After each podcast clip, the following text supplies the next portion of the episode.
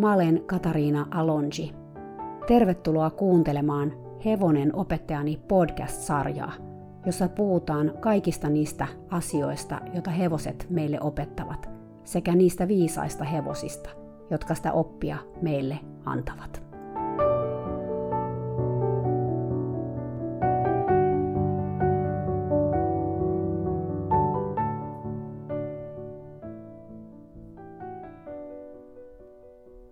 Moikka taas ihanat! Tämä jakso on sellainen, että mä ollut edes oikein ajatellut tehdä tätä jaksoa, kunnes se nyt tässä viimeisen puolen vuoden aikana jotenkin muodostui mun päässä, ja mä tulin siihen tulokseen, että tästä pitää puhua. Mä haluan ihan ensimmäiseksi sanoa, että tässä jaksossa mä puhun todella ikävistä asioista, josta osa menee jo eläinrääkäyksen puolelle, Joten jos oot kovin herkkä tai et halua kuulla niistä asioista, ehkä kannattaa skipata tämä jakso. Mä olen siis ihan vakavissani. Maailmassa on kaikenlaista hevosen kohtelua, ja vaikka mä olenkin tässä podissa puhunut myös vaikeista asioista, etenkin tämän jakson alkupuolella, mä kerron sellaisesta hevosen kohtelusta, mikä voi aiheuttaa ahdistusta tai saada sut menettämään yöunes. Mä halusin nyt tämän vaan sanoa, koska mä tiedän, että voi olla vaikea kuulla, mitä kaikkea ihmiset hevosille tekevät, ja toisaalta todella tarpeetontakin, jos se vaan aiheuttaa ahdistusta ja avuttomuutta. Mä haluan tämän tarinan kuitenkin nyt kertoa, koska jos näistä asioista ei puhuta, ne eivät myöskään koskaan katoa maailmasta. Mutta mä ymmärrän täysin, jos sä et halua tätä kuunnella. Lisäksi mä tiedän, että tämä jakso sisältää sellaisia ajatuksia, jotka on aika kiistanalaisiakin. Kuten aina, nämä on mun kokemuksia, mun mielipiteitä, ja mä ymmärrän, että asioista voi olla hyvinkin eri mieltä. Mutta nyt itse jaksoon. Jos oot seurannut kouluratsastusta viimeisen 15 vuoden aikana, sä ehkä huomasit, että tämän jakson hevosen nimi on aika tuttu. Ja sä ehkä pohditkin, että onko tämä Salineero se Salineero vai joku ihan muu. No mä voin kertoa, että tämä on se Salineero, eli hevonen, joka voitti hollantilaisen kouluratsastajan Anki van Grunsvenin kanssa useita olympiamitaleja ja muita titteleitä – Salinero on tumma, melkein musta hannoverilainen puoliverinen, ja se syntyi jo vuonna 1994. Eli jos se on vielä elossa, ja ainakin viime vuonna se vielä oli, se täyttää tänä vuonna 28 vuotta. Salinerosta piti tulla esteratsu, koska sen koko suku on estehevosia, ja sen täysvelikin on ollut olympialaisissa kisaamassa esteitä. Mutta Ankivan Grunsvenin mies näki hevosen jossain, kun se oli nuorempi, ja kokeili ratsastaa sillä – hän sai sitten erään amerikkalaisen asiakkaansa ostamaan hevosen. Hän jatkoi hevosen kouluttamista ja usutti vaimoaan menemään sen selkään, koska hänestä tuntui, että hevosessa oli sitä niin sanottua jotakin. Vaimo Anki vastusteli, koska hänen mielestään Salinero oli ruma. Näin hän siis kertoi jossain haastattelussa aikoinaan. Lopulta hän kuitenkin antoi miehelleen periksi ja meni hevosen selkään. Hän kertoi, että se muutti hänen käsityksensä Salineerosta, että selästä hän tunsi, kuinka vahva voima hevosen takapäässä oli, ja hän ihastui siihen tunteeseen. Niinpä hän sitten osti hevosen itselleen, ja siitä tuli hänen eräs menestykseen käimmistä kouluhevosistaan. Anki itse on kuvaillut Salineeroa erittäin herkäksi, jännittyneeksi ja helposti säikkyväksi, ja hänellä olikin erinäisiä ongelmia hevosen kanssa, varsinkin sen kouluhevosuran alussa, jolloin se ei kisoissa aina ollut kovin yhteistyökykyinen. Salinero myös tunnettiin koko sen uran aikana siitä, ettei se tehnyt kunnon pysähdyksiä kouluradalla.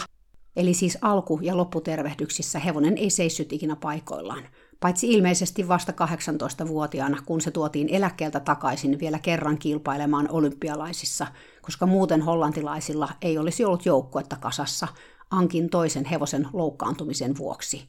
Siellä se ainakin yhdellä radalla suostui seisomaan sekä alku- että lopputervehdyksessä. Näiden piirteiden lisäksi Salineero oli Ankin omien sanojen mukaan todella aggressiivinen karsinassa. Sinne ei kuulemma kannattanut kenenkään vieraan mennä tai tuli ruumiita. Siis ihan sanan varsinaisessa merkityksessä, sillä Salineero saattoi käydä päälle – Mä itse kävin vähän etsimässä YouTubesta matskua tästä hevosesta sekä Ankista, ja siellä erässä viime vuonna otetussa videossa mä näin eläkkeellä olevan Salineeron tallissa, ja siinä videolla Anki antoi sille porkkanaa, eikä se vaikuttanut olevan mitenkään erityisen aggressiivinen, joten liekö tämä käyttäytyminen poistunut sitten kun se pääsi eläkkeelle. Tietty hevonen on tällä videolla noin 27-vuotias, joten sekin ehkä vaikutti asiaan. Salinero kuulemma on eläkkeellä ja ulkoilee kahden iäkkään Shettiksen kanssa, ja siitäkin mä olen nähnyt videoita. Miksi mä puhun Salinerosta? No siksi, koska mä olen kerran elämäni aikana ollut tästä hevosesta metrin päässä, ja se kokemus on piirtynyt mun mieleeni erittäin selvästi. Mutta pakitetaanpas nyt ensin vähän ja laitetaan tämä kokemus kontekstiin. Mä haluan ensin viedä teet takaisin erääseen kokemukseen, joka mulla oli 80-luvun lopussa vuonna 1989, kun mä olin vain 21-vuotias.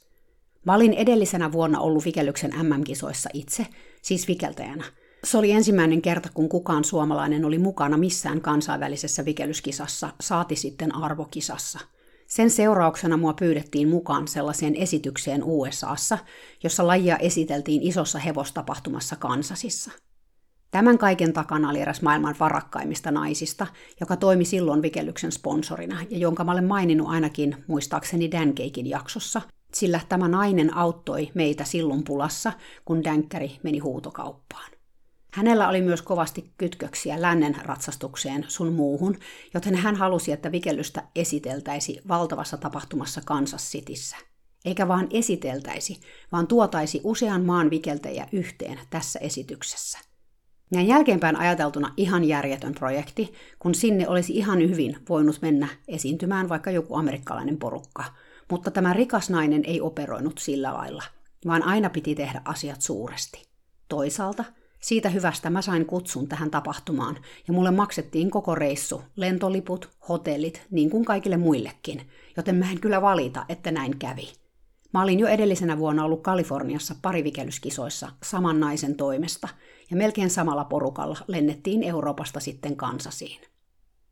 Se oli monella tapaa unohtumaton reissu, koska meitä vikeltejä oli mukana monesta maasta, mutta miksi siitä mä kerron nyt tässä podcastissa, on se, että se oli ensimmäinen kerta mun koko elämäni aikana, että mä tajusin todella konkreettisesti sen, että joskus hevosurheilussa hevosia kohdellaan epäoikeudenmukaisesti. Se on jännä juttu. Mä oon vuosien saatossa monesti miettinyt sitä kaikkea, mitä sillä reissulla mä näin, mutta vasta tätä jaksoa suunnitellessa asiat ikään kuin yhdisty mun päässä sen hetken ja salineeron välillä. Tämä Kansasin tapahtuma oli järjettömän iso. Mä en ollut koskaan aikaisemmin nähnyt niin paljon hevosia yhdessä paikassa. Siellä oli kisaa ja näytöstä vähän kaikenlaisissa lajeissa. Paljon oli lännen ratsastusta ja myös näyttelyitä, mutta sitten oli laji, josta mä en ollut ikinä kuullut mitään. Se liittyi hevosrotuun, josta käytettiin nimeä Tennessee Walking Horse. Tämä hevonen oli issikan tapaan askellajihevonen, eli sillä on käynnin ravin ja laukan lisäksi myös neljäs askellaji. Tosin se on huomattavasti issikkaa suurempi rotu. Niiden ylimääräinen askellaji on sellainen pikakäynnin tai hiipivän hölkän tapainen nelitahtinen askellaji, josta enkuksi käytetään ilmaisua running walk, joka on töltin tapaan todella tasainen istua. Hevosilla käydään kisaa niin sanotuissa flat shod-luokissa, mutta sen lisäksi on myös olemassa niin sanottuja performance-luokkia, ja se on juuri se, mitä täällä Kansasissa mä näin. Aluksi mä en tiennyt tästä asiasta yhtään mitään. Ei meistä eurooppalaisista kukaan tiennyt. Me vaan käveltiin tallialueella ja yhtäkkiä me nähtiin useita hevosia, joilla oli erikoisia varustuksia karsinassa. Hevosten pää ja häntä oli sidottu sellaisilla nahkaremmeillä niin, että hevonen ei saanut päätä alas ollenkaan, vaan sen kaula oli suoraan pystyssä. Hännällekin oli tehty jotain, Myöhemmin mä kuulin, että niistä oli leikattu joku jänne, ja sekin oli sidottu niin, että se häntäluu sojotti suoraan ylöspäin. Tämän lisäksi hevosilla oli päässä huppu, joka peitti niiden silmät niin, ettei hevoset nähnyt mitään. Kun me katsottiin vielä tarkemmin, näillä hevosilla oli etujaloissaan isot, painavat 15 tai parinkymmenen sentin paksuiset kengät. Kyllä, mä sanoin parinkymmenen sentin. Se laittoi hevosten jalat erikoisiin asentoihin, koska etupää oli erikoisen korkealla – me kuultiin, että joskus hevosille laitettiin jopa lyijypainoja jalkoihin, niin että kenkä oli vielä painavampi. Mun olo oli hämmentynyt. Mitä tämä oikein tarkoitti? Miksi näillä hevosilla oli tällaiset vehkeet? Me kuultiin parilta amerikkalaiselta vikeltäjältä, mistä oli kysymys. Näillä hevosilla kilpailtiin, ja kilpailu oli jonkinlainen kauneuskilpailun ja näyttelyn sekoitus. Siinä hevosten piti liikkua tietyllä tavalla, ja siksi niillä oli näitä kaikkia härpäkkeitä päällä karsinassa. Me päätettiin mennä kisaa katsomaan, koska kiinnostus ja kauhistuskin oli herännyt. Olisipa mielenkiintoista nyt ihan tarkalleen tietää, mitä mun päässä liikku, kun mä vihdoin näin, mistä oli kysymys. Mä tiedän, että mä olin järkyttynyt. Se fiilis on piirtynyt kyllä mieleen ja kehoon erittäin selvästi. Mä muistan, että me buuattiin kovaäänisesti, jopa niin paljon, että meidät heitettiin katsomosta ulos. Me saatiin tästä kuulla myös jälkeenpäin, koska tietysti tapahtuman järjestäjät tiesivät, keitä me oltiin. Olihan meillä vikellysporukan puserot ja takit päällä. Me saatiin kuulla kunniamme ja jopa meidän näytös oli vaarassa peruuntua, koska me oltiin ääneen ilmaistu mielipide tästä Tennessee Walking Horse-touhusta, mutta ei kaduttanut, ei kyllä yhtään. Kisassa hevoset tuli areenalle sisään yhtä aikaa peräjälkeen. Niillä oli erikoisen näköiset varusteet, satula, joka istui aika takana hevosen selässä, sekä jäätävän pitkät kankikuolaimet. Selässä oli ratsastaja, useimmat niistä olivat isoja ylipainoisia miehiä. Hevosten päässä olevat huput riuhtastiin niiden päästä pois vasta juuri ennen areenalle tuloa, ja koska niin tehtiin, hevoset oli aivan paniikissa, sillä yhtäkkiä ne näkikin kaiken, valot, ihmiset, areenan. Siksi ne juoksikin silmät päässä pyörien ja totaalipaniikissa ratsastaja selässään pitkin isoa areenaa. Itse asiassa ne oli niin paniikissa, että mä muistan usean ratsastajan pudonneen tämän esityksen aikana. Mutta ihmekös tuo, kun satulakin oli jotenkin tosi takana, ja nämä ukot siellä selässä tosi kiikkerän näköisesti. Tärkeää tässä oli myös se, miten pukeuduttiin. Kilpailijat oli pukeutuneet vanhanaikaisiin pukuihin, ja päässään heillä oli erilaisia silintereitä ja knalleja. Hevosten etujalat viuhtoivat menemään sellaisella liikeradalla, etten mä ollut ikinä nähnyt hevosen menevän sellaista askelajia. Polvet nousi melkein leukaan, pitkälti ryntäiden yläpuolelle. Mä ymmärsin nyt, miksi hevosilla oli ne painavat kengät. Niillä yritettiin saada lisää tuota etupään liikettä. Nilkoissa olikin nyt myös ketjut, jotka kilisivät mennessään. Kun me ihmeteltiin niitä ketjuja, eräs amerikkalainen vikeltäjä valisti meitä, että hevosilla käytetään erilaisia happoja, jotka syövyttää niiden jalkojen ihoa, ja sitten ketjut laitetaan siihen sen raan syöpyneen ihon päälle. Ja koska kipu on niin valtava, hevonen alkaa nostella jalkojaan.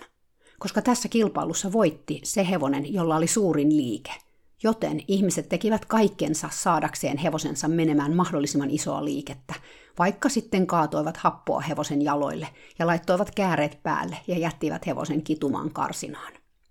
Mä en ollut uskoa korviani, kun mä kuulin tämän, ja mä muistan, että se aiheutti mulle ihan kamalaa ahdistusta. Etenkin eräs hevonen jäi mulle mieleen.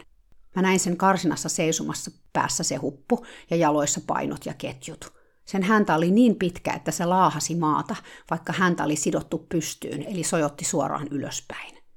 Tämä hevonen oli väriltään rautias, ihan tavallinen ruskea väri. Kun mä kävelin sen karsinan ohi, se seisoi siellä kun patsas, sen pää oli sidottu pysty suoraan ylös. Ihan piti pysähtyä ja katsoa, hengittääkö tämä hevonen. Sen turpa oli kireä ja jännittynyt, ja kun mä menin lähelle ja puhuin sille suomea, mä en nähnyt ensin mitään reaktiota. Sitten sen toinen korva liikahti vähän mun suuntaan ja mä tiesin, että se tiesi, että mä olin siinä.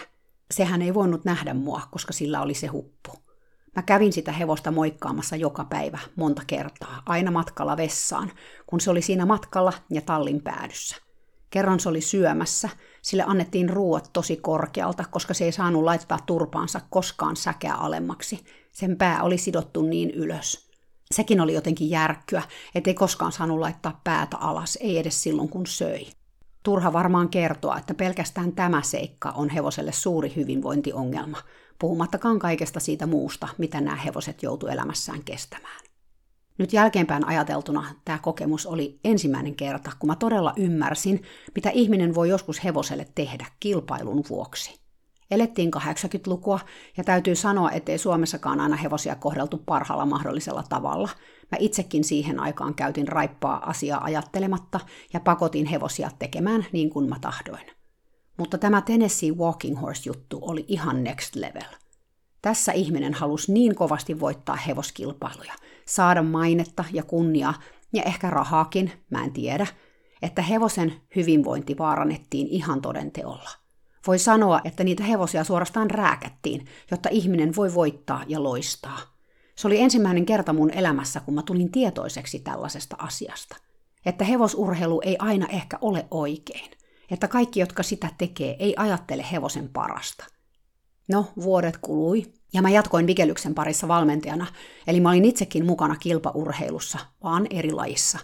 Mä valmensinkin vikellystä vuoteen 2004 saakka hyvin tiiviisti ja tavoitteellisesti sekä Suomessa että Yhdysvalloissa.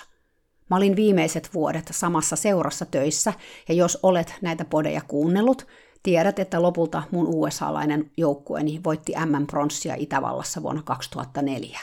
Siihen oikeastaan loppu mun omat valmennukset. Vielä jonkun verran mä valmentelin seuraavana vuonna, mutta muutto Sveitsiin vuonna 2005 oli sellainen hyvä vedenjakaja siinä asiassa. Sen jälkeen mä en juurikaan ole enää valmentanut vikellystä kuin jotain yksittäisiä leirejä tai kertoja.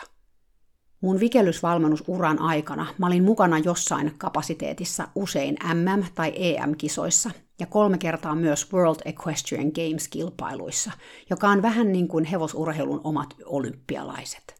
World Equestrian Games, eli lyhyesti WEG, on siis maailmanmestaruuskisat, jotka käydään useassa eri hevosurheilun lajissa kahden viikon aikana samassa paikassa. Nämä kisat tapahtuu vaan joka neljäs vuosi, ihan niin kuin olympialaiset, mutta tietysti eri vuonna. Ensimmäinen WEG oli Tukholmassa 1990, ja silloin mukana oli kuusi lajia, eli kouluratsastus, esteratsastus, kenttäratsastus, valjakkoajo, vikellys ja reining. Se oli ensimmäinen kerta, kun mun suomalainen joukkueeni kilpaili kansainvälisesti. Se reissu oli sekä historiallinen että unohtumaton monella tapaa. Toisen kerran mä olin mukana Wegissä 1994 Hollannissa Haakissa, niin sanotun Dream Teamini kanssa. Se oli hyvä kisa meille, mutta myös sellainen raaman täytteinen reissu, että sitä muistellaan varmaan vielä vanhana höyrähtäneenä mummuna jossain. Mä muistelen sitä siis hyvällä, koska siinä vuodessa parasta oli se meidän porukka. Sitä porukkaa mä en ikinä unohda. Sitten mä olin vielä mukana 1998 Roomassa, kilpailu, jonka mä mieluiten ehkä haluaisin unohtaa, kun kaikki meni pieleen ja vielä vähän päälle. Siellä lajeja oli mukana vain viisi, reining oli pudonnut pois. Lajeja on sittemmin tullut Vegiin mukaan myös lisää. Pararatsastus sekä matkaratsastus, ja WEG on pidetty myös kerran USAssa vuonna 2010, mikä oli iso juttu – Yleensähän se on Euroopassa niin tänäkin vuonna, jolloin kisat on Tanskassa ja tietääkseni vain neljän lajin voimalla. Vuonna 2006 WEG oli Aachenissa Saksassa, ja koska mä asuin silloin Sveitsissä, mä ajattelin, että olisipa mahtavaa mennä paikalle tällä kertaa katsojana. Mä halusin tietysti nähdä vikellystä, koska siinä vaiheessa, vaan kaksi vuotta sen jälkeen kun mä itse lopetin valmentamisen, lajissa oli mukana vielä valtava määrä tuttuja, ja itse asiassa pari mun amerikkalaisen joukkueeni entistä jäsentä oli mukana kisassa toisessa joukkueessa. Mä halusin kerrankin vaan istua katsomossa ja nähdä kaikki suoritukset ihan rauhassa, sen sijaan, että olisi pitänyt verrytellä hevosia tai valmentaa ja valmistella joukkuetta tai yksinpikeltäjiä kisasuorituksiin. Mä halusin myös nähdä kouluratsastusta. Kisathan pidetään kahden viikon aikana, ja se tarkoittaa sitä, että osa lajeista on ekalla viikolla ja osa toisella – Yleensä vikellys oli aina samaan aikaan kuin kouluratsastus, joten teoriassa oli mahdollista päästä näkemään molempia lajeja samalla keikalla, mutta käytännössä se oli haastavaa, koska ne tosiaan oli samaan aikaan, ja usein, vaikka ne olikin samassa kaupungissa, ihan eri paikassa. Esimerkiksi Roomassa vikellys oli aivan eri paikassa kuin kouluratsastus, ei siis lähelläkään toisiaan, joten vaikka mä olisin halunnut nähdä kouluratsastusta, se olisi ollut melkeinpä mahdotonta. Ainoastaan vuonna 1990, siitä huolimatta, että vikellys vei suurimman osan mun ajastani, mä onnistuin pääsemään seuraamaan hetken koulufinaalia, ja mä näin Kiira Kyrklundin ja Matadorin suorituksen, joka lopulta jäi historiaan, sillä he voitti sinä vuonna MM-hopeaa. Aachenissa vuonna 2006 vikellys- ja kouluratsastus oli kuitenkin samalla alueella, joka oli aivan valtava expo-alueineen ja eri ratsastusareenoineen. Mä päätin, että koulufinaaliin oli päästävä – Maksoi mitä maksoi. Mun ystävä Melissa lähti mukaan, mikä oli mahtavaa, sillä mikäs parempaa kuin roadtrip parhaan kaverin kanssa Saksan halki autolla ja viikonloppu vikellyksen ja kouluratsastuksen MM-kisoissa. Mä en ole koskaan ollut itse kauhean innokas kilpailemaan kouluratsastuksessa, vaikka mä olen jo aivan nuoresta saakka ollut kouluratsastuksesta kiinnostunut. Joskus lukioaikana ja sen jälkeen mä kisasin parit kisat lähinnä helppoa b ja a mun hoitohevosella Sebastianilla sekä eräällä Kalle nimisellä Suomen hevosella. Mutta mä en kuitenkaan mitenkään rakastanut niitä kisapäiviä. Mä jännitin kauheasti ja jotenkin tuntui, että mä meinannut saada omaa ratsastusta onnistumaan juuri silloin. Siksi mä en myöskään sitten pärjännytkään. Toisaalta mä en kyllä muista, että niitä ratoja olisi mitenkään kauheasti harjoiteltukaan, eikä mulla itsellä ollut mitään työkaluja säädellä mun omaa jännitystä, joten nyt kyllä jälkeenpäin mä tajuan, että mä en ollut kauhean hyvin valmistautunut kisaamiseen. Ja kisaamisessa eräs tärkeimpiä asioita on hyvä valmistautuminen. Lisäksi oli vikellys, josta mä olin aina niin kauhean kiinnostunut ja jossa sitten mä lopulta kisasinkin vähän – mikä sekin on kyllä jotenkin todella järkyttävää, että kisasinko mä ehkä kolme tai neljä kertaa elämässäni, jos sitäkään, ja niistä yksi kisa oli MM-kisa. Että joo, en voi sanoa, että olisin ollut siihenkään kovin hyvin valmistautunut, siis siihen MM-kisaan. Mutta sellaista se oli silloin. Vikelyksessä ei oikein ollut edes valmentajaakaan Suomessa, joka olisi edes kertonut, miten valmistautua. Saati sitten kisoja, missä kisata. Mutta takaisin kouluratsastukseen. Mä kuitenkin treenasin todella intohimoisesti kouluratsastusta, etenkin sitten kun mä muutin Kaliforniaan ja tapasin mun valmentajan siellä, joka sitten kisasikin todella tavoitteellisesti. Hänen haaveenaan oli suuret kansainväliset areenat. Siellä Kaliforniassahan mä myös kisasin pari kertaa soksvikelyshevosella, ensin jotain helppoa aata ja sitten lopulta pari vaativaa luokkaa, ihan vaan saadakseni tuloksia mun valmentajalle, joka haki virallista valmentajalupaa ja tarvitsi kisatuloksia tietyltä tasolta omilta valmennettaviltaan. Mutta edelleenkään se kisaaminen ei kiinnostanut mua, vaikka kouluratsastus kyllä muuten oli mun intohimo. Mä halusin oppia erilaisia liikkeitä ja myös opettaa niitä hevosille – Mä muistan edelleen, miten hauskaa oli opettaa laukanvaihtoja tai lähteä harjoittelemaan laukkapiruetin alkeita ja nähdä, miten itse kehittyi ja hevonen kehittyi. Siksi kai se kouluratsastuksen finaalikin kiinnosti vuonna 2006. Grand Prix Kyr musiikkiin. Mä pääsisin näkemään maailman huiput läheltä, kiirankin toivottavasti uudelleen, mutta myös muita. Siksi liput hankittiin finaaliin, koska siellä oli ne parhaat, tarkalleen ottaen 15 parasta – Mä halusin nähdä saumatonta yhteistyötä. Mä halusin nähdä tanssivia hevosia ja taitavia ratsastajia. Jotta te saatte ajatuksen siitä, minkä kokoisista ratsastuskilpailuista on Wegissä kysymys, niin se ehkä selviää näistä luvuista. Aachenissa oli noissa kisoissa 570 000 katsojaa, kun kaikki lajit laskettiin yhteen. Siis yli puoli miljoonaa, voitteko kuvitella. Kisoissa oli 773 kilpailijaa 61 eri maasta – Hevosia kisoissa oli mukana 852. Mitaleja jaettiin yhteensä 48. Työntekijöitä sekä maksettuja että vapaaehtoisia tässä tapahtumassa oli yli 1700. Siihen päälle vielä 1200 lehdistön ihmistä. Eli voitte kuvitella, että nämä ei olleet mitkään ihan pienet kilpailut. Oli jännittävää mennä kouluratsastustadionin katsomoon istumaan, Stadioni oli aivan täynnä, eli siellä oli melkein 50 000 ihmistä. Meillä oli ihan hyvät paikat keskeltä pitkää sivua, mutta ei mitenkään kauhean lähellä areenaa. Tunnelma oli odottava, ihmiset innostuneita. Me katsottiin mun ystävän Melissan kanssa about kymmenen ratsastajaa. Mä muistan edelleen, että ratsastuksen taso oli aika vaihteleva, mutta että Kiira erottui edukseen siinä porukassa. Vähän Kiiran ratsastuksen jälkeen Mä muistelen, että hän sijoittui lopuksi seitsemänneksi tai jotain sellaista tässä kisassa. Mä huomasin, että mun kiinnostus kilpailuun alkoi jotenkin hiipua. Mun kaverille kävi samoin, jotenkin vaan oli vaikea päästä tunnelmaan, kun sä oot kunnolla nähnyt, miten hevonen oikeasti meni ja miten ratsastaja oikeasti ratsasti.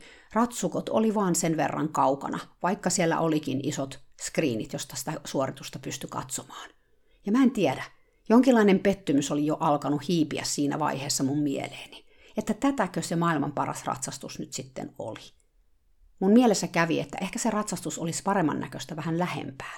Tai jos ei paremman, me nähtäisi todellisuus paremmin. Meillä päätettiin lähteä pois kisakatsomosta. Erikoinen päätös ottaen huomioon, että jäljellä oli enää muutama ratsukko, ja ne oli ne parhaat, ne, jotka todennäköisesti sais mitalin.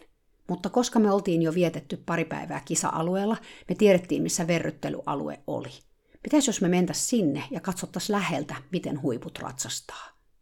Kun tämä ajatus oli sanottu ääneen, me innostuttiin vielä enemmän. Joo, mennäänkin verryttelyalueelle, hyvä idea. Eli seuraavan ratsastajan lopetettua suorituksensa me työnnyttiin anteeksi pyydellen ihmisten ohi ja päästiin jotenkin könyämään sen rivin läpi ja ulos stadionilta. Tähän väliin täytyy nyt sanoa, että nykyään tämä idea mennä verkka-alueelle ei olisi varmaankaan mahdollista edes toteuttaa, sillä sitten on tullut erilaisia sääntöjä siitä, kuka voi olla katsomassa verryttelyä. Mutta silloin sellaisia sääntöjä ei vielä onneksi ollut. Silloin me vielä pystyttiin menemään niin sanotusti kulissien taakse. Kun me päästiin verryttelyalueelle, siellä oli muutama muukin katsoja, siitäkin huolimatta, että menossa oli kouluratsastuksen finaali MM-kisoissa, ja olisi luullut, että joka ikinen ihminen kilometrin säteeltä olisi ollut katsomassa sitä kisaa. Mutta muutama muukin oli kerääntynyt verryttelyalueen reunalle. Ehkä heillä ei ollut lippuja finaaliin, niin kuin meillä. Kentällä oli pari ratsastajaa, tai mä en oikein muista enää, oliko siellä muita, koska mä muistan vaan kaksi. Andreas Helistrandin Tanskasta ja jonkun muun. Musta tuntuu, että oiskohan se ollut Isabella Wert. Hän oli juuri valmistautumassa menemään areenalle, ja sinne jäi vaan Helistrand. Me katseltiin hetki hänen ratsastustaan, joka ei ollut hassumman näköistä. Mies istui aika hyvin ja ratsasti suht elettömästi isoa kimoa. Sitten kentälle tuli vielä yksi ratsastaja. Mä tunnistin hänet heti lehtikuvien perusteella. Se oli olympiavoittaja Anki van Grunsven Hollannista, hevosellaan Salineero. Hän oli itse asiassa jo siellä MM-kisoissa voittanut jo kaksi hopeaa, toisen Hollannin joukkueen kanssa ja toisen itsekseen. Me oltiin kuultu huhuja, jotka myöhemmin osoittautu todeksi, että Salineero oli säikähtänyt pahasti joukkueluokan palkintojen jaossa ja mennyt totaaliseen pakoreaktioon niin totaaliseen, että kankisuitsista huolimatta Anki ei saanut sitä pysähtymään. Se oli laukanut kohti stadionin uloskäyntiä, ja Anki, joka oli myös kolmatta kuukautta raskaanakin, oli huutanut paniikissa sen selässä apua. Lopulta hän oli saanut ohjattua Salineeron päin kahta poliisihevosta, jotka oli seissy ilmeisesti siellä kentällä jossain, ja niin Salineero pysähtyi ennen kuin se laukkasi stadionilta ulos. Nyt Anki ratsasti hevostaan tallin takaa tulevaa polkua pitkin, ja heti kun me nähtiin hänet, me huomattiin, että hevosen pää oli erikoisessa asennossa. Sen kaula oli rullattu tiukasti nippuun, ja pää oli melkein jalkojen välissä niin, että alaleuka kosketti hevosen ryntäitä. Mä en nyt liiottele yhtään. Hevosen alaleuka toden totta kosketti sen ryntäitä. Kankiketju oli tiukalla, samoin turparemmi. Näytti siltä, kun hevosen pää olisi ollut liian suuri sen varusteisiin. Se suorastaan pullisteli niistä ulos. Ankivan Grunsven käänteli salineeron päätä puolelta toiselle, mutta ei koko ajan niin, että hevosen leuka oli siellä ryntäissä kiinni. Hevonen oli litimärkä ja yltäpäältä vaahdossa. Lisäksi sen suusta tuli kuolaa ja paljon. Se roiskui joka suuntaan, sen ryntäille ja etujaloille – Välillä hevosen silmänvalkoinen vilahti, kun ratsastaja käänteli sen päätä. Näytti siltä, kuin Salineero olisi yrittänyt kaikin voimin katsoa eteensä, mutta koska sen pää oli melkein jalkojen välissä, se oli mahdotonta. Hevonen näytti myös todella kiihtyneeltä, siltä kun se olisi voinut lähteä käsistä millä sekunnilla tahansa, jos sen pää ei olisi ollut melkein siellä jalkojen välissä. Me katseltiin Melissan kanssa äänettöminä, kuinka Ankivan Grunsven jatkoi Salineeron verryttelyä – Mä sanon jatkoi, koska oli selvää, että hän oli verrytellyt sitä jo jonkin aikaa jossain muualla. Hän alkoi ravata, ja kun hän meni koko rataleikkaa lennokkaassa ravissa, Salinero yritti nostaa päätään ylös hetkellisesti. Silloin Anki tempaisi sen pään rajusti alas kankiohjasta. Naisen kasvot olivat vitivalkoiset ja hän puri huuliaan yhteen niin kovaa, että veri pakeni niistä. Hän oli äärimmäisen jännittyneen näköinen, vai oliko hän peloissaan? En mä tiedä. Hermostunut kisoista? Ehkä mutta mitään rentoa tässä ratsastuksessa ei ollut. Salineron alaleuka oli pian taas kiinni sen rintakehässä. Sen pää ja kaula oli rullattu niin tiukkaan nippuun, että hevosen korvat osoitti suoraan menosuuntaan, eli ne oli vaakasuorassa, ja sen alaleuka ja poskikin oli koko matkalta melkeinpä kiinni sen kaulassa. Hevosen hengityksen huohotus kuului metrien päähän, ja se yritti aukoa suutaan, mutta onnistui lähinnä paljastamaan vain hampaitaan, sillä turpahihna oli niin kireällä kuin mahdollista. Oli vaikea ottaa silmiä irti salineerosta. Mä en ollut koskaan, koko mun elämäni aikana, nähnyt tällaista kouluratsastusta näin läheltä. Enkä etenkään tällä tasolla. Siihen verrattuna Helistrandin ratsastus näytti uskomattoman hienolta. Mä tiedän, että sittemmin, muutamia vuosia myöhemmin, myös Helistrand oli lööpeissä siitä, että ratsasti juuri näin, hevostaan rullaten – mutta silloin, vuonna 2006, kun tämä metodi oli vielä aika uusi, hänen ratsastuksensa oli hyvin, hyvin erinäköistä kuin yö ja päivä. Mun mielessä oli niin paljon kysymyksiä. Mä tunnustan, että mä olin kuullut huhuja tästä metodista. Mä olin nähnyt kuvankin jossain internetin syvyyksissä, sillä Anki van Grunsven oli ratsastanut edellistä hevostaan Bonfirea myös tässä muodossa. Ja muutama saksalainen oli myös tehnyt niin. Mä en ollut kuitenkaan täysin tajunnut, mitä se oli. Mutta tässä se nyt kuitenkin oli. Metodi, jonka nimeäkään mä en vielä tiennyt, mutta jonka mä pian oppisin. Miksi kukaan haluaa tehdä tätä? Mikä on tämän rullauksen pointti? Kuinka paljon tämä aiheuttaa hevoselle kärsimyksiä? Miksi tätä saa tehdä? Miksi se ei ole kiellettyä? Ehkä sä arvaatkin, että kyseessä oli suuresti kiistelty rollkyr-metodi, jossa hevosen pää toden totta rullataan ryntäisiin kiinni ja jalkojen väliin. Anki van Grunsven ratsasti Salineerolla jo rollkyyrissä koko sen ajan, kun hän oli tuolla kentällä, ennen suoritustaan eli ainakin 20 minuuttia. Enimmäkseen ravia, mutta myös lyhyitä pätkiä käyntiä ja laukkaa. Kertaakaan hän ei nostanut Salineeron päätä ylös sieltä rullauksesta tai antanut sen tulla sieltä ylös itsestään. Kerran kun Salinoiro meni ihan siitä meidän vierestä ohi, niin läheltä, että mä melkein olisin voinut sitä koskea, se katsoi mua silmiin. Mä en tietty osaa sanoa, katsoko se oikeasti mua silmiin, mutta mun katse kohtas sen vasemman silmän kanssa ja mä koin, että me nähtiin sadasosa sekunnin toisemme. Sitten Salineero oli jo metrien päässä musta, ravaamassa eteenpäin jonkun toisen katsojan ohi. Jossain vaiheessa mä käännyin katsomaan mun kaveria Melissaa ja mä näin hänen silmissään kyyneleitä. Mä en edes muista, kuka ratsasti missäkin järjestyksessä. Kun tuli Salineeron vuoro, hoitaja tai joku ihminen tuli paikalle ja pyyhki Salineeron kuolat ja vaahdot pois märällä pyyhkeellä sen kaulasta ja ryntäistä ja naamasta – sitten Anki ratsasti kierroksen verryttelyalueen ympäri ja samalla nosti tai ratsasti Salineeron pään ylös siihen, missä sen pitää sääntöjen mukaan olla kouluradalla, ja ratsasti suoraan sisään valtavalle MM-areenalle harjoitusravissa. Me jäätin Melissan kanssa seisomaan verryttelyalueen laidalle. Me ei siis koskaan nähty Salineeron suoritusta, mutta me kuultiin kyllä yleisön huuto vähän yli kymmenen minuuttia myöhemmin – sillä ratsastuksella Anki van Grunsven voitti MM-kultaa pisteillä 86,1 prosenttia. Jos sä olet yhtään perillä kouluratsastuksesta, sä tiedät, että se on aika korkea pistemäärä. Nauloja mun rakkaan harrastuksen, eli kouluratsastuksen arkkuun alettiin lyödä sinä päivänä. Ehkä niitä oli lyöty siihen mun kouluratsastusarkkuun jo vähän aikaisemminkin, mutta mä en muista niitä hetkiä yhtä lailla, kun mä muistan tämän nimenomaisen hetken kun mä tajusin, että Anki van Grunfen oli juuri voittanut kultaa sen jälkeen, kun mä näin, miten hän verrytteli hevostaan, mä voin pahoin. Mä olin vihanen, surullinen, pettynyt, järkyttynyt. Mä tiedän, että sinä päivänä jotain ikään kuin kuoli mun sisälläni, jonkinlainen unelma tai illuusio kouluratsastuksesta, mutta ehkä myös hevosurheilusta tuolla tasolla.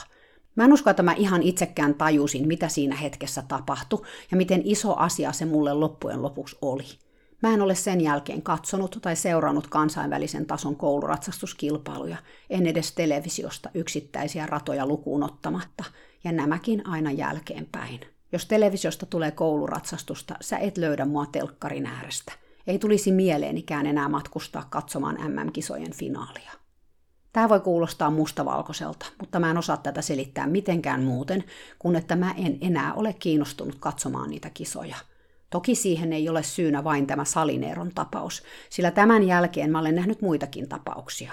En toki livenä, niin kuin tämän, mutta videolta. Nimittäin tämä Ankin tapa ratsastaa, joka oli saanut jo tätä vegiä edellisenä vuonna nimen Rollkyr, on levinnyt hyvinkin laajalle. Itse asiassa mä kuulin myöhemmin, että sitä olivat käyttänyt jo lukuiset saksalaiset ennen Ankkia, muun muassa Nicole Uphoff ja Isabel Wert – Mä olen nähnyt kuvia, mutta mä en tiedä, veivätkö he sitä yhtä pitkälle kuin Anki, joka ratsasti hevosiaan tässä muodossa pitkiä aikoja.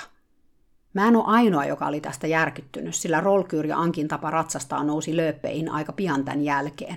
Vuonna 2007 saksalainen eläinlääkäri Gerd Hoichmann kirjoitti aiheesta kirjankin. Sen nimi oli Tug of War, Classical versus Modern Dressage, eli klassinen kouluratsastus vastaan moderni kouluratsastus. Siinä kirjassa hän puhui tästä hevosia fyysisesti ja psyykkisesti rikkovasta metodista ja kertoi, miksi se on kiellettävä. Moni kirjoitti kansainväliselle ratsastajan liitolle FEille vetomuksia, muun muassa tämä saksalainen eläinlääkäri, jolla onneksi oli jopa jotain vaikutusvaltaa, vaatien sääntömuutoksia. sillä koulusäännöissähän sanotaan ihan selvästi, että hevosta tulee ratsastaa luotiviivan etupuolella, ei takapuolella, niin kuin tässä rollkyyrissä räikeästi tehtiin. FA vältteli kaikin voimin ottamasta kantaa. Mä muistan kuinka raivoissani mä olin tästäkin asiasta. Tuntuu, että se oli käsittämätöntä, että ratsastusurheilun kattojärjestö ei ollutkaan heti hevosten puolella, vaikka he kaikessa materiaalissaan niin vakuuttelevat olevansa. Anki piti näytöksiä Hollannissa ja näytti yleisön edessä, kuinka hän tekee rollkyyriä ja selitti miksi. Se teki hänen mielestään hevosesta vahvemman, paremmin ratsastettavan, paremmalla tasapainolla varustetun. Jos se pystyi suorittamaan liikkeet, kun pää on jalkojen välissä, kaikki oli helpompaa, kun pää oli normaalissa asennossa. Kun metodia kyseenalaistettiin, Anki vaikutti ylimieliseltä, ihmettelevältä. Välillä hän jopa nauroi ääneen typerille kyselijöille. Hän oli voittanut maailmanmestaruudet ja olympiakullat. Metodihan toimi. Miten se voisi mukaan olla hevoselle pahasta? Ei kai se suorittaisi niin hyvin, jos se olisi. Tanskalainen Epona TV hyppäsi jossain vaiheessa mukaan tähän kaikkeen, ja hän alkoi kuvata hevosia eri kansainvälisten koulukisojen verryttelyissä. Pian videoita oli pitkin nettiä kaikkien nähtävillä. Ne oli aika karua katsottavaa, useita hevosia, jotka oli rullattu nippuun kymmeniä minuuttia kerrallaan. Nyt alkoi jo hevoskansakin kohista, että mitäs hittoa tämä tällainen oli, mikä näytti eläinrääkkäykseltä. Oli skandaalia skandaalin perään – Vuonna 2009 Epona TV toi julkiseksi videoita, jossa ruotsalainen Patrick Kittel ratsastaa hevostaan skandikkia rullattuna rollkyyriin ja hevosen veretön sininen kieli roikkuu sen suun ulkopuolella. Vuoden 2012 Lontoon olympialaisissa samainen ratsukko oli taas lööpeissä, kun Epona TV jälleen kerran julkaisi kuvia, jossa Kittel ratsastaa skandikkia todella rajussa rollkyyrissä – Kuvat aiheuttivat mielenosoituksia Lontoossa. Kitteli ja hänen kannattajansa puolustautuivat sanomalla, että nämä kuvat olivat vain hetki ajassa, a moment in time. Mitä ne toki ovat, kuva on vain kuva siitä hetkestä. Mutta kuvia oli kymmeniä, jos ei satoja. Oli myös videoita. FAI yritti luovia. He sanoivat, että joo, ehkä Skandikin pää oli rullattuna leukarintaan, mutta se oli vain yhden hetken kerrallaan, ja se oli ok. He kielsivät rollkyyrin, mutta sallivat, että hevosia saa ratsastaa muodossa, jolle annettiin nimeksi LDR, eli Long, Deep and Round, pitkänä, syvällä ja pyöreänä, koska sitä tehtiin vain lyhyitä hetkiä. Se oli kuulemma eri asia kuin rollkyr, vaikka se näytti erehdyttävästi samanlaiselta. FAI lupasi, että kilpailussa vahdittaisi, että LDR-metodia tehtäisiin vain lyhyitä jaksoja, mitä se sitten tarkoittikaan, ja pidettäisi huolta, ettei kukaan rikkoisi sääntöjä. Toki verryttelyalueiden ympärille laitettiin aidat, koska ratsastaja kuulemma häiritsi se, että heistä otettiin kuvia ja videoita. No, turha varmaan kertoa, miten tämä FAin suunnitelma toimi. Se oli vain laastari, joka laitettiin tämän asian päälle, että ihmiset saataisiin ajattelemaan, että ratsastusurheilun kattojärjestö toimii hevosten puolesta ja pitää huolta niiden hyvinvoinnista. Niin ei kuitenkaan ole, eikä tämä rollkyr ole ainoa asia, missä se on tullut esille. Mutta mä en lähde nyt sitä kaikkea tässä puimaan sen enempää. Rollkyr ei ole kouluratsastusta klassinen kouluratsastus ei todellakaan näytä siltä kuin mitä mä silloin näin vuonna 2006 MM-kisojen verryttelyssä ja mitä valitettavasti mä olen nähnyt videolta sen jälkeen, myös sen tanskalaisen Helistrandin ratsastamana, vaikka vielä 2006 hän ratsasti siellä verryttelyssä ihan toisella lailla. Mun mielestäni kouluratsastus on lähtenyt harhateille jo vuosia sitten, ja se alkaa nyt näkyä lajissa enemmän ja enemmän. FEI-kattojärjestönä muka valvoo, mutta ei valvo kumminkaan, ja tuomarit antavat pisteitä kyseenalaisille suorituksille, jossa hevonen ei liiku rennosti tai kokoa kehoaan oikein, vaikka etujalat kyllä sätkivät menemään. Tulee melkein samanlainen olo sitä katsoessa kuin siellä Kansas Cityssä aikoinaan niitä Tennessee Walking Horse-hevosia. Mä luin talvella Epona TVn Julie Taylorin kirjoittaman kirjan I Can't Watch Anymore, en voi enää katsoa – se on kirja, mutta samalla se on kirje olympiakomitealle, jossa Taylor kertoo erilaisista väärinkäytöksistä, joita olympialaisissa ja kansainvälisessä koulu- ja esteratsastuksessa on tapahtunut viimeisten vuosien aikana. Sivu sivulta Taylor selittää, miksi kilparatsastuksen ei tulisi olla olympialaisissa – Moni asia kirjassa oli tuttua mulle itsellenikin. Mä olen miettinyt näitä samoja asioita, kuten sitä, että onko eettistä lennättää hevoset jonnekin Tokioon tai Pekingiin, millaista stressiä se matka ja ne talliolot aiheuttavat hevosille. Ei tarhoja, erilainen ilmasto, matkustus ja niin edelleen. Mä olen myös seurannut keskustelua dopingista ja tiedostanut jollain tasolla, että doping-sääntöjä voi hevosurheilussa kiertää, jos tietää keinot. Ja sitten vielä on tämä Rollkyr, joka edelleen jollain tasolla elää siinä maailmassa, mutta nyt suljettujen ovien takana. Mutta kaikesta tästä huolimatta Julie Taylorin kirja järkytti mua. Hän oli tehnyt hyvän taustatyön, selvitellyt useita tapauksia, lukenut kokouspöytäkirjoja, jäljittänyt hevosten kohtaloita, haastatellut ihmisiä – Lukuluvulta hän rakensi uskottavan argumentin. Hevosten ei todellakaan kuuluisi olla olympialaisissa. Ja mä voin kyllä sanoa tässä, että olen hänen kanssaan samaa mieltä. Tuntuu siltä, että kun panokset kovenevat, hevosten hyvinvointi kärsii, ja olympialaisissa panokset ovat niin korkealla kuin ne voivat olla, sillä mitalin voittaminen olympialaisissa on aika iso juttu. Tietysti samaan hengenvetoon voi joku miettiä, että täytyykö eläimiä käyttää kilpailemiseen lainkaan – Onko eettistä kilpailla hevosen kanssa missään lajissa? Tämä on iso kysymys, mitä jokaisen olisi hyvä miettiä omasta takaa. Ja jos hevosten kanssa kilpaillaan, millaiselta sen tulisi näyttää hevosen näkökulmasta ja miten voidaan taata, että se tapahtuu hevosen hyvinvointi edellä. Mä en kuitenkaan lähde tätä asiaa puimaan tässä jaksossa, koska se ei ole tämän jakson aihe. Tämän jakson aihe on se, mitä tapahtuu, kun kilpailun voittaminen on tärkeämpää kuin hevosen hyvinvointi. Tämän jakson aihe on Salineero, joka katsoi mua suoraan silmiin siellä MM-kilpailujen verryttelyalueella. Tämän jakson aiheena on se nimetön hevonen, joka seisoi painot jaloissa, huppu päässä ja happoa nilkoissa siellä Kansas Cityn hevosshown karsinassa, odottelemassa sen vuoroa areenalla, sen vuoroa parrasvaloissa, joissa se tuskin oli lainkaan kiinnostunut. Olenko mä itse oikassu hevosten kanssa vain kilpailujen tähden? Olenko mä katsonut pois, kun olisi pitänyt katsoa kohti? Olen, ihan varmasti. Mä muistan, että Soks ei ollut ihan parhaassa kondiksessa keväällä 2004. Mun mielestä se alkoi jo edellisvuonna, ja hevosen liikkeessä ei kaikki ollut ihan ok. Tehtiinkö mä asialle jotain? No, toki eläinlääkäri kutsuttiin paikalle ja niveliä piikitettiin ja sen sellaista, mutta oikeasti tehtiinkö me kaikkemme? Lopetettiinko me vikellys? No, joksikin aikaa, mutta sitten hevonen tuli taas takas töihin, koska meillä oli tähtäimenä MM-kisat.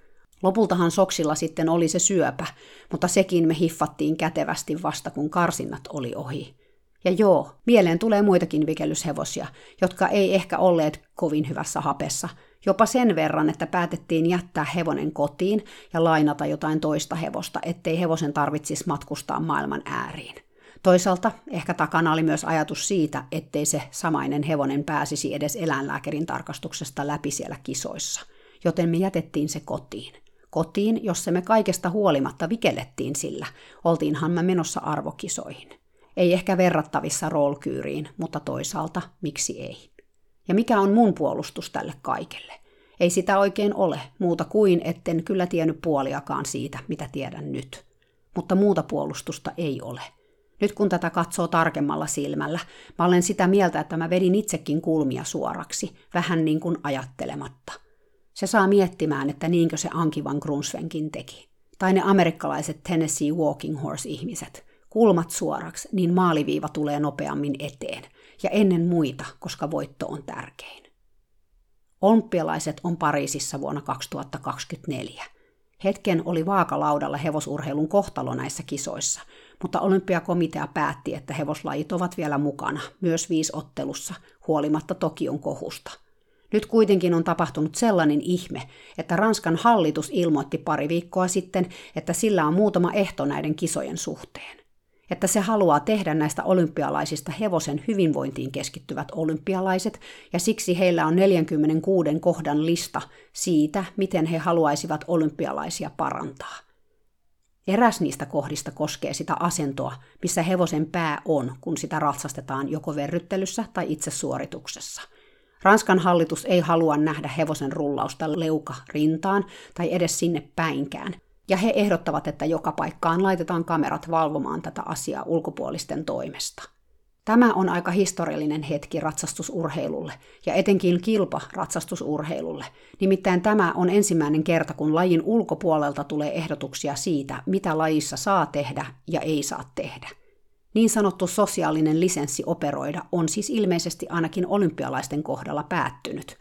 Ja hyvä niin, kuten sanoin, Mä en ole sillä kannalla, että hevosten tulisi olla olympialaisissa ollenkaan. Mä tiedän, että tämä mun mielipiteeni voi aiheuttaa muussa hevosihmiskansassa erilaisia tunteita, ja ehkä siksi mä en sitä ole juurikaan sanonut ääneen ennen tätä. Mutta nyt mä sanon, koska mä en halua olla hiljaa. Mä oon ollut liian hiljaa jo ihan liian monta vuotta, tarkalleen ottaen 16 vuotta. Mä haluan myös tässä sanoa, että kaikki, jotka harrastaa olympiatasolla kouluratsastusta, eivät varmasti tai toivottavasti oikaise kulmia suoraksi. Moni miettii varmasti hevosensa hyvinvointia ja tekee sen eteen parhaansa. Aina on niitä, jotka pyrkii tekemään asioita myös hevosen kannalta oikein. Valitettavasti he joutuvat myös jollain tasolla kärsimään siitä, että näitä niin sanottuja huonoja omenoita on joukossa. Mutta tiedätkö mitä? Koska tässä on mukana eläin, joka itse ei voi päättää, onko se mukana vai ei, sillä ei ole niin väliä. Niin kauan kun on väärinkäytöksiä, niin kauan pitää muuttaa sääntöjä, laittaa ehtoja ja sanktioita ja hylätä suorituksia, että lajista tulee sellainen, että kulmien oikominen ei ole mahdollista. Mä uskon, että ne, jotka on aidosti hevosen puolella, osaa taas joustaa ja löytää sen tavan, millä ratsastaa ja kilpailla hevosen kanssa niiden uusien sääntöjen puitteissa hevosten hyvinvointia ajatellen. Esimerkiksi mä itse olen paljon miettinyt muun muassa sitä, miten vikelyshevoset kokevat esimerkiksi sivuohjat ja niiden käytön. Ja talvella mä kuulin, että ranskalaiset vikeltäjät on lähtenyt tätäkin asiaa tutkimaan, lähinnä siltä kannalta, että kuinka suuri paine hevosen suuhun kohdistuu sivuohjista, erilaisissa tilanteissa ilman vikeltäjää ja vikeltäjän kanssa. Alustavat tutkimukset oli osoittanut, että paine voisi olla jopa 20 kiloa, mikä on kyllä ihan liikaa – he oli myös kokeilleet toisen tyyppisiä ratkaisuja, kuten liikkuviin kramaaneihin perustuvaa viritystä sivuohjien sijaan, ja siinä paine oli ollut huomattavasti vähemmän, muistaakseni 6 kiloa. Mikä sekin on vielä paljon, mutta sata kertaa parempi kuin tuo 20. Mä toivon, että tällaisten tutkimuksien kautta myös vikellystä lähdetään kehittämään hevosystävällisempään suuntaan. Ja mun mielestä kertoo paljon näistä vikellystä harrastavista ihmisistä, että he lähtevät tätä tekemään lajin sisältä käsin – se on ihan mahtava esimerkki ja parempi vaihtoehto kuin asioiden kieltäminen. Mä itse ajattelen kyllä tässä vaiheessa jo niin, että jos kilpahevosurheilua ei ole mahdollista saada hevosystävälliseksi, jos siitä huolimatta joku aina tekee jotain hevosen hyvinvoinnin kustannuksella, tai lajiliitot eivät halua muuttaa sääntöjä tai auttavat urheilijoita kiertämään niitä, sit voi valitettavasti olla, että pitää lopettaa sellainen toiminta ihan kokonaan. Mä en ehkä ajatellut aikaisemmin näin radikaalisti, mutta nyt mä ajattelen. Mä tiedän, että tämä on varmasti asia, joka nostaa tunteita monissa ihmisissä, ja joku voikin sanoa, että mä olen petturi hevosihminen, kun mä puhun tällaisia. Mä olen kuitenkin itse omassa elämässäni ollut se ihminen, joka ei ollut hevosten puolella, vaikka mä luulin olevani. Mä olin sitä ihan tarpeeksi kauan, ja nyt on aika olla se tyyppi, joka on hevosten puolella, ihan tietoisesti ja suureen ääneen. Mä olen kiitollinen Salineerolle ja siitä, että näin, mitä tapahtuu kulissien takana. Se oli tarpeellinen opetus mulle siinä hetkessä. Se auttoi mua taas omalta osaltaan tarkastelemaan mun omaa, mutta myös muiden toimintaa kriittisesti. Monesti mä mietin, että voinko mä tehdä jotain paremmin. Se on ajatus, joka on seurannut mua siitä hetkestä, kun Little Love tuli mun elämääni. Toinen tärkeä ajatus on se, että vaan koska mä voin tehdä jotain, kannattaako sitä tehdä. Nämä kaksi ajatusta on aina päällimmäisenä mielessä. Niillä pärjää pitkälle. Haluanko me päästää kaikki hevoset preerialle vapaaksi elämään villinä? Mä tuon tämän nyt esille siksi, koska usein jos esittää tällaisia mielipiteitä, kun mä nyt tässä olen esittänyt, ajatellaan, että se ihminen haluaa päästää kaikki hevoset vapauteen preerialle, noin karrikoidusti, aivan kun vaihtoehtoja olisi vain nämä kaksi. Eli jatketaan niin kuin on aina jatkettu ja tehdään niitä asioita hevosten kanssa, mitä aina on tehty, tai sitten päästetään ne vapaaksi preerialle. Siihen väliin mahtuu kuitenkin tosi tosi paljon kaikkea mahdollista. Mä tunnen paljon ihmisiä, jotka ratsastaa ja tekee erilaisia asioita hevosten kanssa mun mielestäni todella eettisesti kestävällä tavalla. Mä en edes ole kilpailemista vastaan, kunhan mietitään koko ajan sitä, millaista se on hevoselle ja miten siitä voidaan tehdä sellaista, että se ei aiheuta hevoselle kohtuutonta stressiä tai kipua. Ja Suomen oloissa mä en lähtisi hevosia preeriallekaan päästämään, kun täällä ei ole sitä preeriaa. Ja vaikka olisi, ei sekään elämä ole hevoselle kovin helppoa.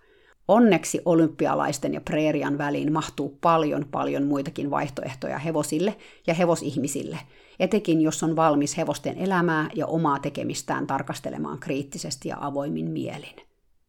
Tällainen oli Salineeron tarina, joka on ennemminkin yksi pieni osa mun tarinaa ja sitä, miten mä päädyin tähän rooliin tekemään tätä podcastia – Tämä oli vähän karujakso, mutta mä en pyydä sitä kumminkaan anteeksi, koska se oli tehtävä ja mä uskon, että mä nukun yöni paremmin, kun mä sain tämän asian purettua.